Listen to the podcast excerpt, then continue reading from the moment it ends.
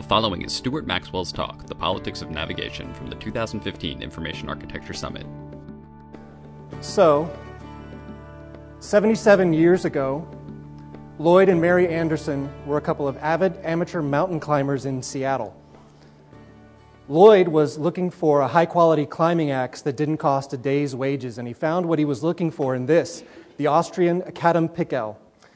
After importing and selling a handful of these to his climbing buddies, he and Mary and 21 of their friends started a cooperative so that they could sell more high quality climbing gear to other amateur climbers. They named this cooperative Recreational Equipment Incorporated, or REI. In the 1970s, REI expanded its offerings from climbing and backpacking gear to other outdoor activities.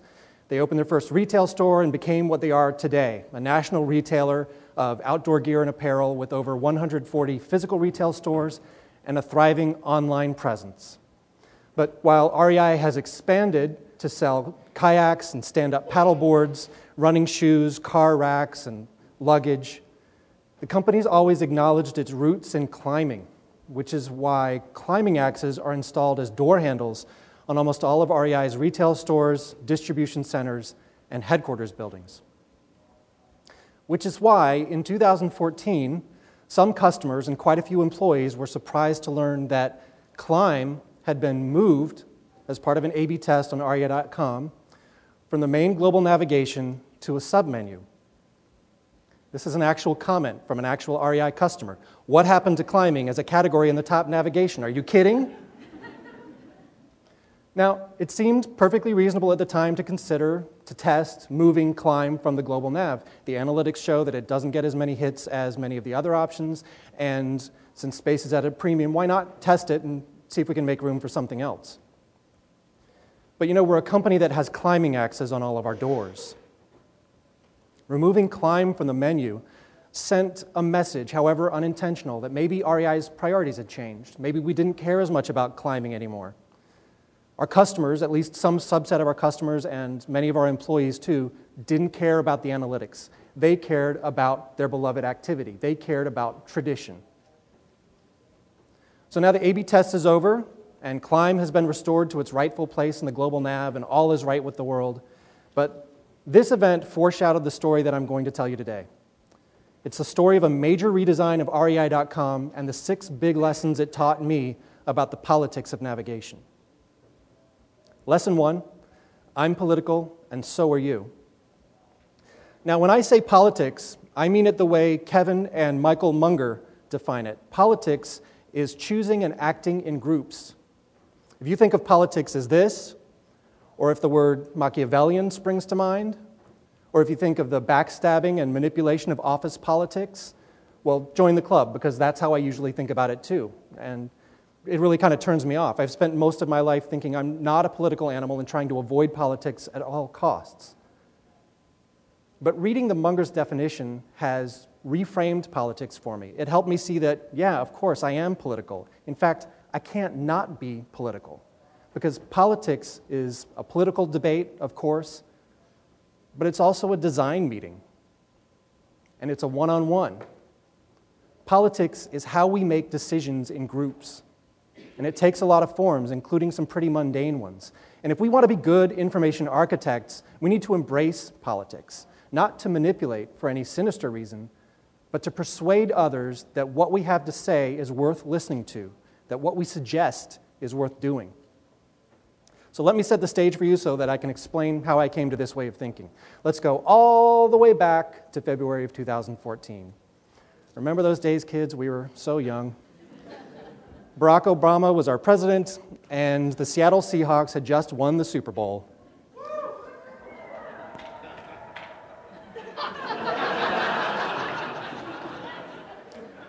It's almost like I'm there all over again. yeah. So those were happier times, February of 2014. And this was the global navigation of REI.com. When the website was first launched in 1996, it looked like this. So we've got a few links over on the left hand side that link off to our product catalog and so on. And flash forward to today, and it's the same idea, just a bit more complex. Essentially, the site today is what it has always been a paper catalog translated for the web. The gray tabs in the global navigation basically map to business lines. So digital retail sells products, and REI Adventures sells trips, and outdoor programs sells classes and events, and so forth. And content is siloed in these tabs as well. So, of course, we have some links between content, but basically, if you want to find a how to article, you go to the Learn tab. If you want to find a blog post, you go to the Blog tab, and so forth. There are occasional rumblings about a radical rethinking of the navigation, but nothing ever comes of it. Because the fact is that although the navigation is far from perfect, it works for the one person that really matters our customer. In 2013, REI drove $2.2 billion in revenue, and the online. Yes. wow. it was a good year. The online division accounted for a little less than a quarter of that. So we're also the fastest growing part of REI, so we must be doing something right. And the navigation is also successful from the standpoint of internal politics. Every customer facing internal group is represented in the global nav. Everybody's got their slice of the pie. Sure, some slices of pie are smaller than others if you count how many clicks they get, but at least they're all represented. But back in February of 2014, we've also got a new CEO and a new brand identity, and it's clear that we need to do some things differently. Because not only does REI sell great outdoor gear and clothing, we've also got a lot of great articles and videos that tell you how to get the best use out of all that gear and clothing. And we also offer classes and adventure travel. And in fact, it's in our mission that we're supposed to inspire and educate people about the outdoors, not just sell you products. Unfortunately, our website just isn't as good at the inspire and educate part as it is at the selling you things part. Customers who take a class or who go on a trip with us or even just read a how to article, these are some of our best customers, and the website makes it hard to serve those customers really well. So, senior leadership calls for a site redesign to address these challenges.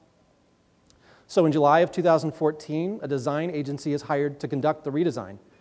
And their mandate is to envision a future REI.com that differentiates us from our competitors, that breaks down the silos of content on the site, and that supports our mission to inspire and educate as well as outfit. So at this point, I'm assigned as the information architect on REI's internal team working with the agency. So my job is to represent the in house perspective on site structure and navigation. And early meetings with the agency are really positive. They're creative and intelligent, and it seems like a match made in heaven. But in September of 2014, after several weeks of stakeholder interviews and brainstorming and primary research, the agency returns to REI to present their proposal. And among other things, the agency proposes a new navigation that's drastically stripped down, with most functionality moved off to a hamburger menu. Shown here is this gray blob. So, this would be our global navigation for desktop and tablet, and it would adapt to the smartphone breakpoint. So there's no mega menus. All of the heavy lifting that we depend on our current global navigation to do would have to be done elsewhere. So we're going from this to this. Now, the agency does offer an alternative with a limited number of menu options, but this just raises more questions like what's going to be in these placeholders here? As you can see, the agency didn't decide. They just figured out that we could eventually figure out what the six best items were to represent who we are and what we sell. So now I'm starting to get a little concerned because what I thought was going to be a straightforward and kind of fun assignment was starting to make knots form in my belly.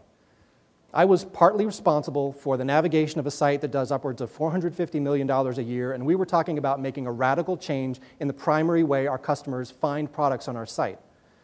Instinctively, I thought that the new navigation options were too restrictive, too far from where we were, but at the time I wasn't able to articulate why. But I pushed back with the agency anyway. I said, Can't we talk about this? Can't we expand this out to maybe 10 or 12 items? And they dug in their heels. They really believed that zero was the right number of menu options for us. They thought that six was a compromise. They were never going to go for 10 or even 12. So, look, we're the client, right? Whatever we say goes. But the problem is, as the client, we're actually a lot of voices that have to speak with one voice. And as we'll see later on, there just wasn't enough agreement internally at REI to push back against this proposed navigation. So it dawned on me that if I had any hope of averting a potential disaster, I was going to have to develop my take on the navigation and have some really good reasons for objecting to it. And I'd have to start persuading and influencing my colleagues at the agency and at REI. In other words, I was going to have to get political. So, lesson two Not everybody thinks like an information architect. So, our small internal team at REI began poring over the design and trying to understand its implications. And look, I'm mainly going to discuss the desktop and tablet nav from now on. So if you're wondering about the smartphone nav, just rest assured we were doing a mobile first design, but we had very little disagreement on the shape of the smartphone nav. But tablet and desktop are still really important breakpoints for us, and that's where a lot of the most interesting discussions took place. So, we're reviewing the design, and I'm truly conflicted about the proposed navigation. I mean, I love shiny new things, I want new toys, I'm a fan of minimalist design, but I'm also a pragmatist. I mean, I know that our customers come to our site to find things, and the main way they find things on our site is through the navigation. During stakeholder interviews, before I saw this proposed navigation, I had told the agency this. I said, you know, we know that 60% of our customers navigate when they come to the site, they don't use site search. And during the holidays, when, like a lot of companies, we do a big part of our business, that number is actually 80%. Furthermore, we know that when customers visit rei.com, about 30% of them tell us they're just browsing with no intent to purchase that day, and only 11% say they know exactly what they're looking for when they come to the site. So 90% of our customers don't have a well articulated finding task.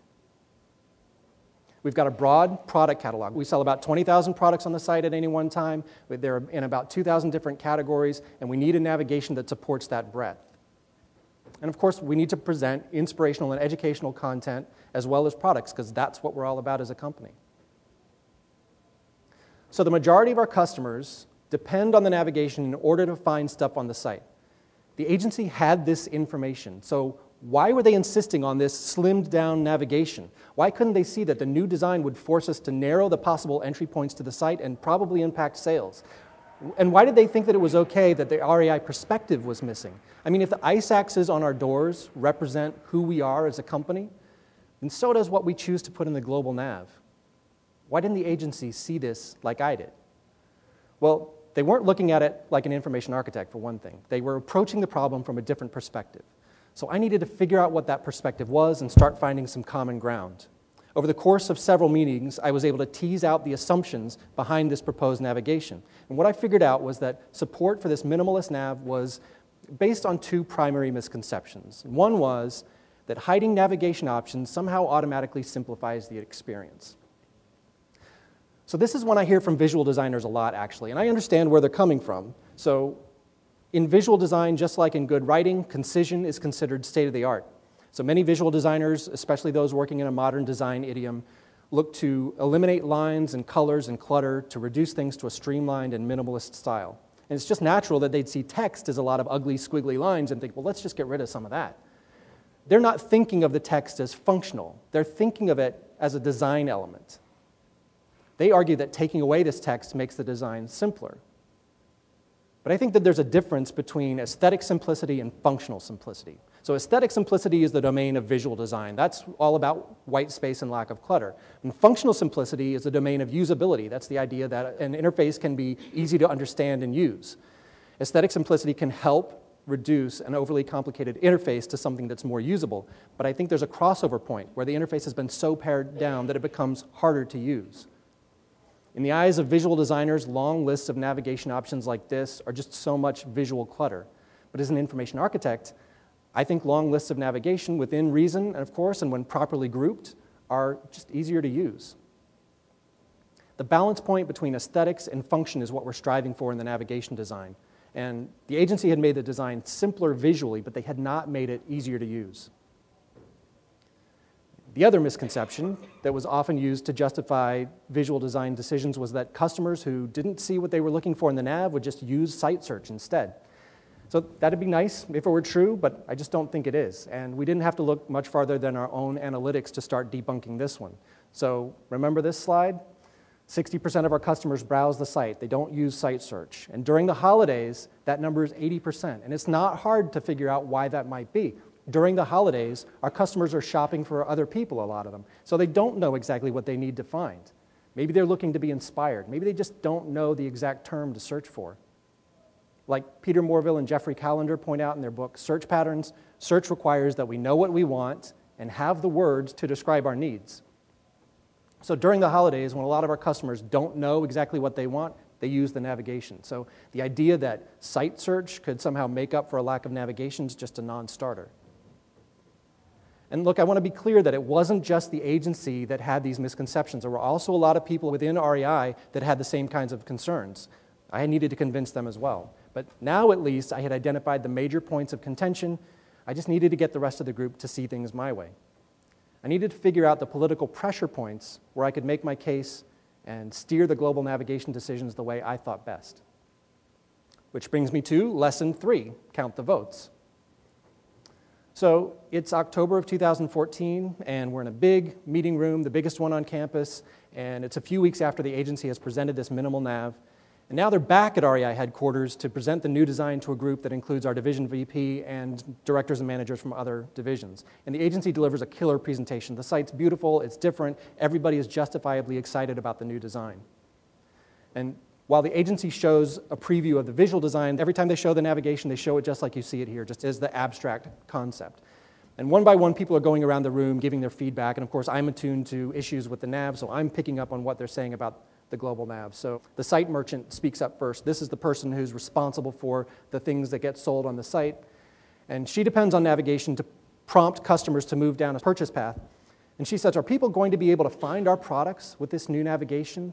And how do we promote new things, new products we want to feature? This is the marketer. He's obviously concerned with the company's image.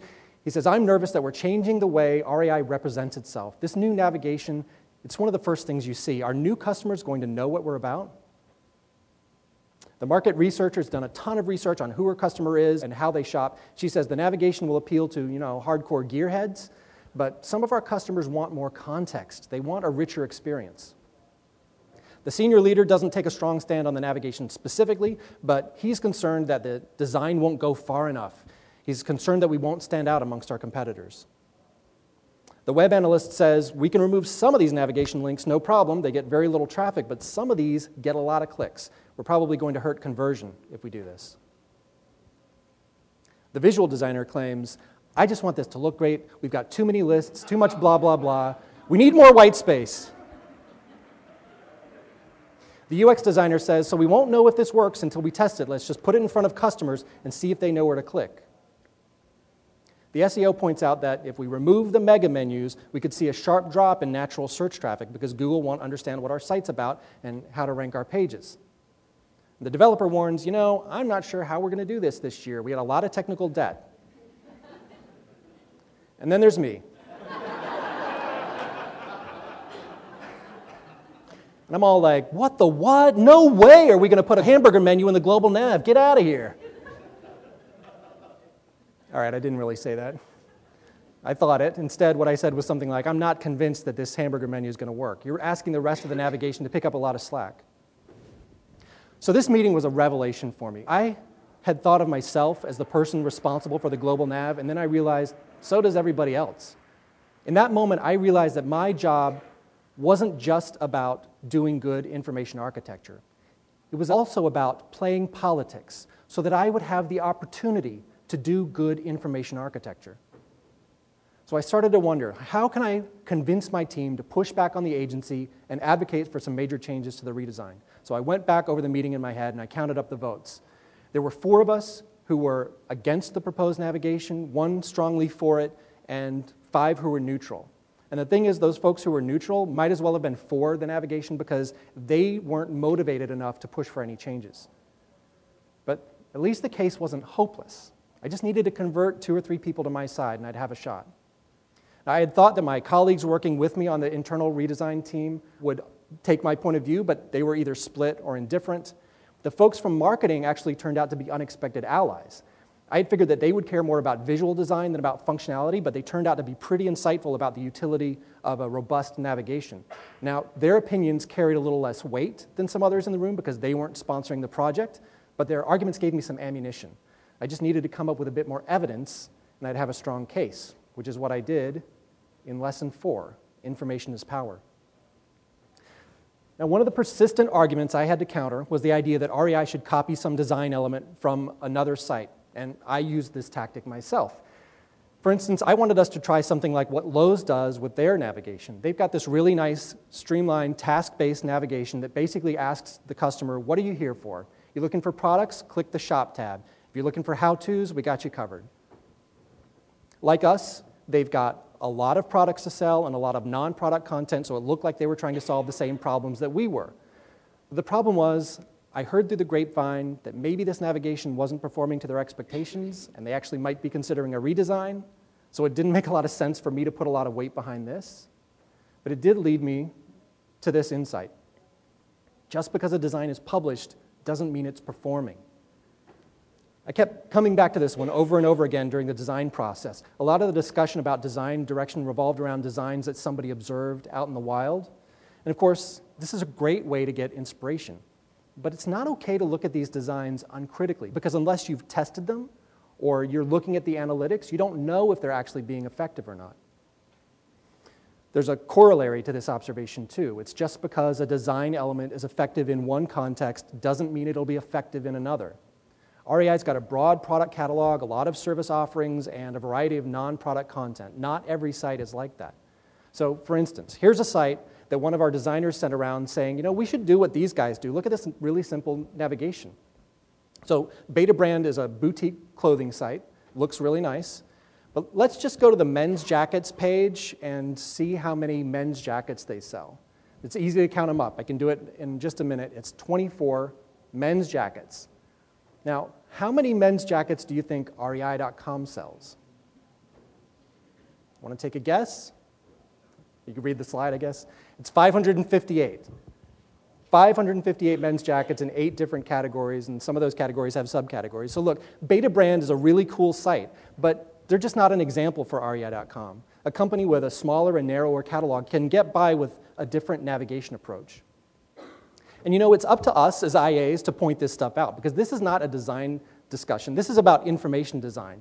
I mean, if all you're concerned with is how the site looks or how it's laid out, if you can ignore the realities of your inventory or tell yourself that the search box is sufficient for wayfinding, then basically, if you can ignore the realities of information seeking behavior, you can design some sites that are beautiful but that might not work.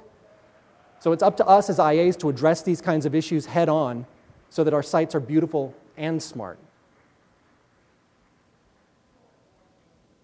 So in November of 2014, support for the minimalist navigation was picking up steam, and I was becoming increasingly convinced that it was a bad idea. I thought we needed at least 12 to 15 navigation options in the global nav in order to proceed. And I had been gathering research over the past month to help me make my case, including conducting our own research. So we used Optimal Workshop's TreeJack test to analyze three variants of our nav.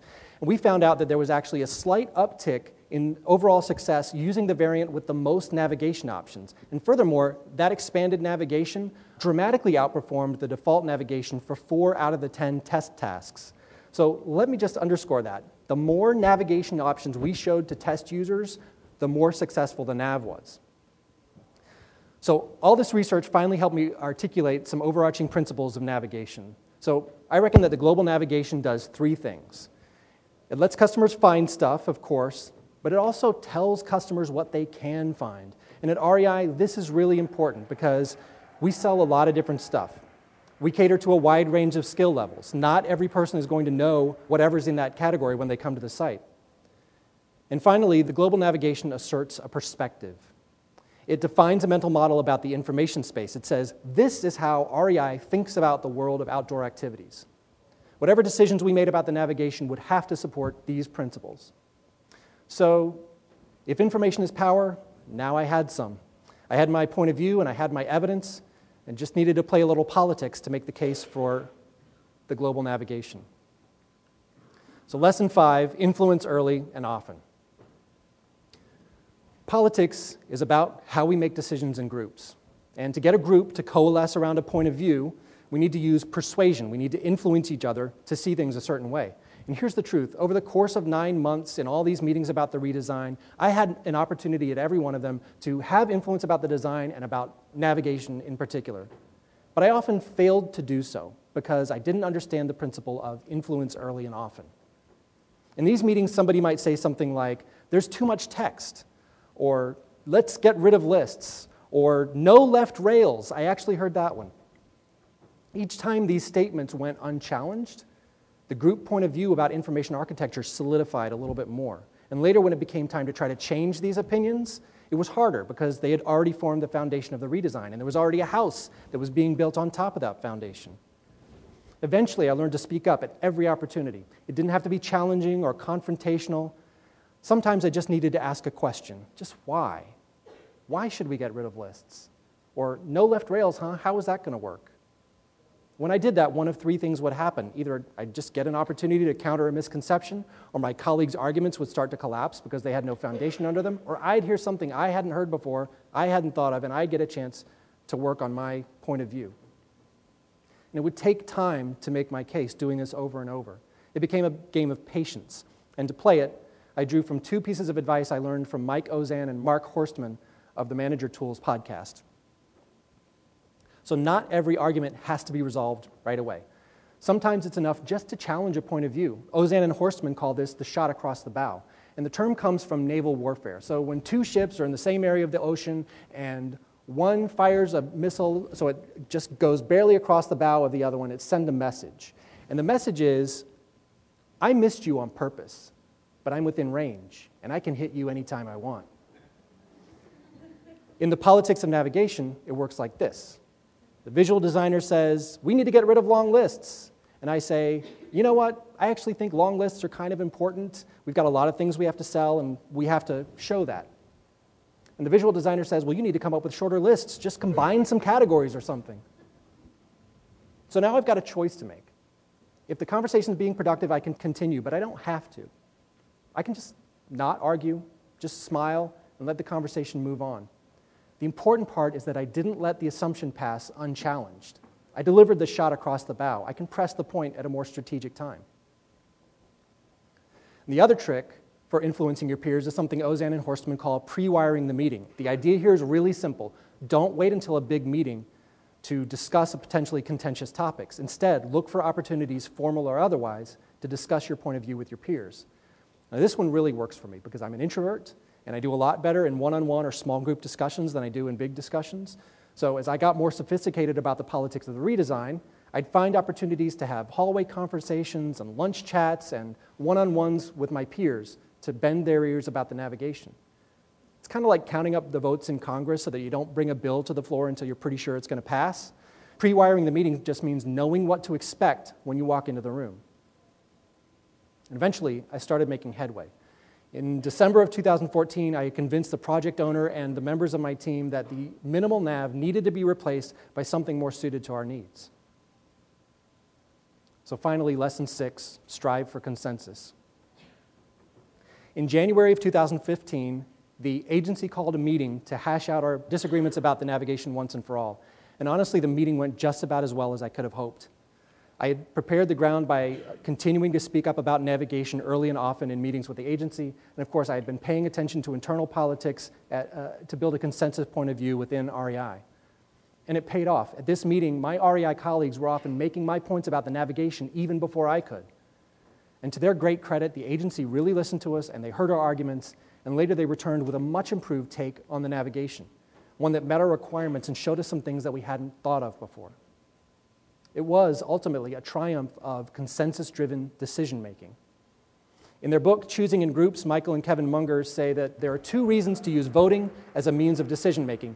The first is to get better information about the decision, and the second is to lend legitimacy to the decision. Now, voting and consensus obviously aren't the same thing, but I think they're close enough to share some similar benefits. So, the drive for consensus flushed out the various opinions in the group and required each of us to present convincing arguments for why we believed the way we did. We shared information and changed minds as a result. I even softened my stance on the hamburger menu in the global nav because, well, I heard the arguments and I examined the alternatives, and we aren't using it as the only method of navigation, and I can wholeheartedly agree with where we ended up. And here is where we ended up. This is our new navigation up top. This is what it boiled down to for the global nav 13 items in the global nav instead of eight.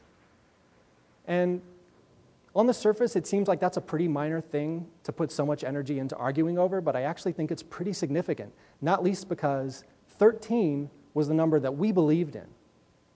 Eight was an arbitrary number chosen by the agency to justify an aesthetic choice. 13 was well researched and tested and reinforced by our previous experience and our understanding of our customers. So here we are today. The new navigation design coming to production later this year is a mix of old and new. Is it going to survive in the real world? I do not know, but I'm as confident in it as I can be at this point, and it's time to put it out there and give it a try. So, one of the reasons that I love the ice axes on REI's doors is because they imply that there's a journey ahead, one filled with challenge. At REI, we've always believed that those challenging journeys in the real world are well worth the effort. And while hardly as heroic, I believe that the challenges of negotiating the politics of navigation are also well worthwhile. Because the navigation on our site says something about us. It says something about how we look at the world. It can say we're comprehensive but siloed, or that we're coldly efficient, or that these are the things that are important to us, and these are the things that we know are important to you, our customer. Getting the navigation to say something meaningful, to wrangle all of these voices into one nonverbal statement, is a political struggle. Now, politics doesn't have to be Machiavellian, and it doesn't have to be sinister. It can be thoughtful, and it can be civil, and it can be empathetic. But it has to happen. And you have to be a part of it because politics is happening all around you all the time, whether you choose to engage with it or not. Better to engage with it on your own terms, don't you think? So, find your allies and hold them close, and influence the rest at every opportunity. Gather your information and drive for consensus. As an IA, you're a necessary and vital player in the politics of navigation. I wish you luck in negotiating your own political challenges, and thank you very much for listening. Thank you. Thank you.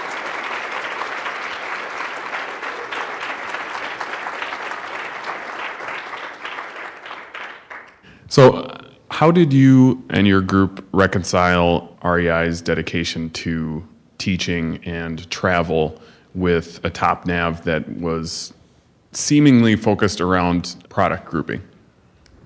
That's a great question. And I appreciate you asking it because it's something that I wanted to talk about in the body of the talk, but didn't find a good way to work it in. So I'm looking at the whole redesign through this really small lens, right, of just the global navigation. And of course, you know, there was a whole body of work going on around a whole system of navigation. What we decided was that our point of view is around activity, and we assume that the customer's point of view at any particular time when they have a finding need is around activity as well. So clicking on one of these activities in the global nav would send them on a path that would expose them to not just products, but to the inspirational, educational content that we have as well. So it's not obvious that that's what we do right from the global nav, but it is something that we intend to permeate throughout the rest of the navigation, including we are having a mega menu, and so it's one of the first things you see in the mega menu is links to classes and events and how-to articles and so on and so forth.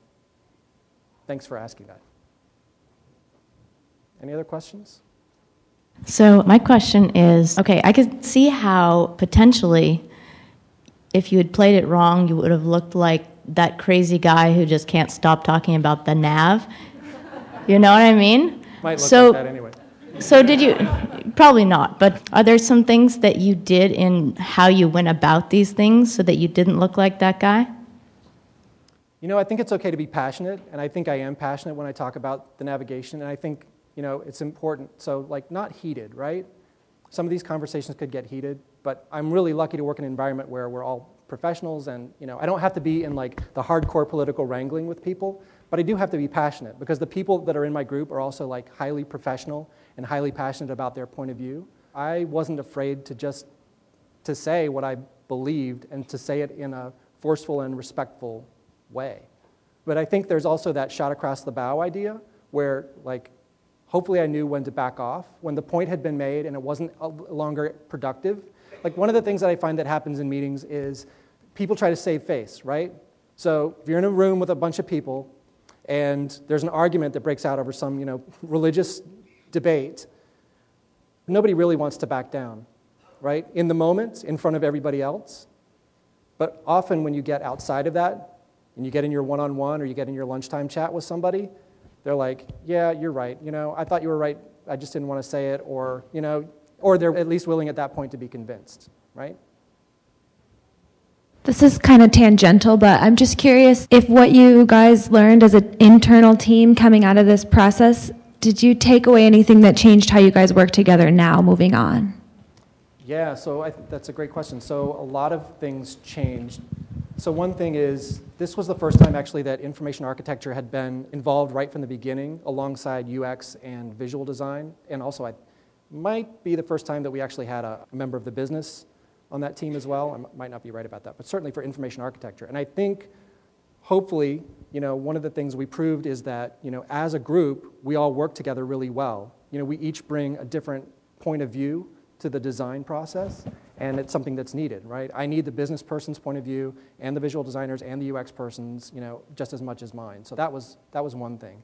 I think the other thing that we learned was that we need a team in an ongoing fashion in REI to think about the big design issues overall. We don't currently have that team, and we're hoping that the, that the team that worked on this redesign might morph into something like that.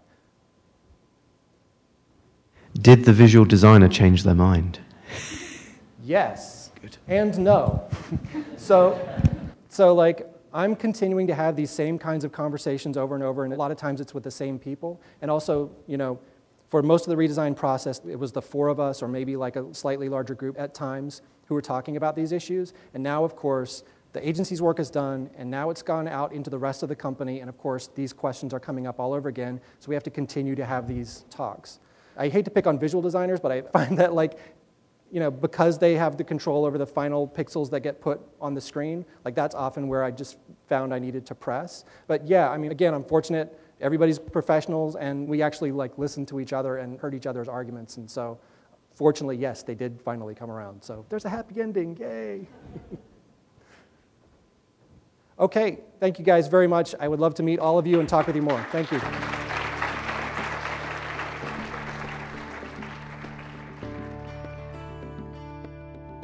You enjoyed this podcast from the 2015 IA Summit, subscribe and check out the full collection at library.iasummit.org and on iTunes. The 2015 IA Summit podcasts are brought to you by the UIE All You Can Learn Library. The All You Can Learn Library will give you the skills and techniques you need for a competitive design advantage with 24 7 access to experts and UX topics. For more information, visit aycl.uie.com. That's aycl.uie.com. As always, Thanks for listening.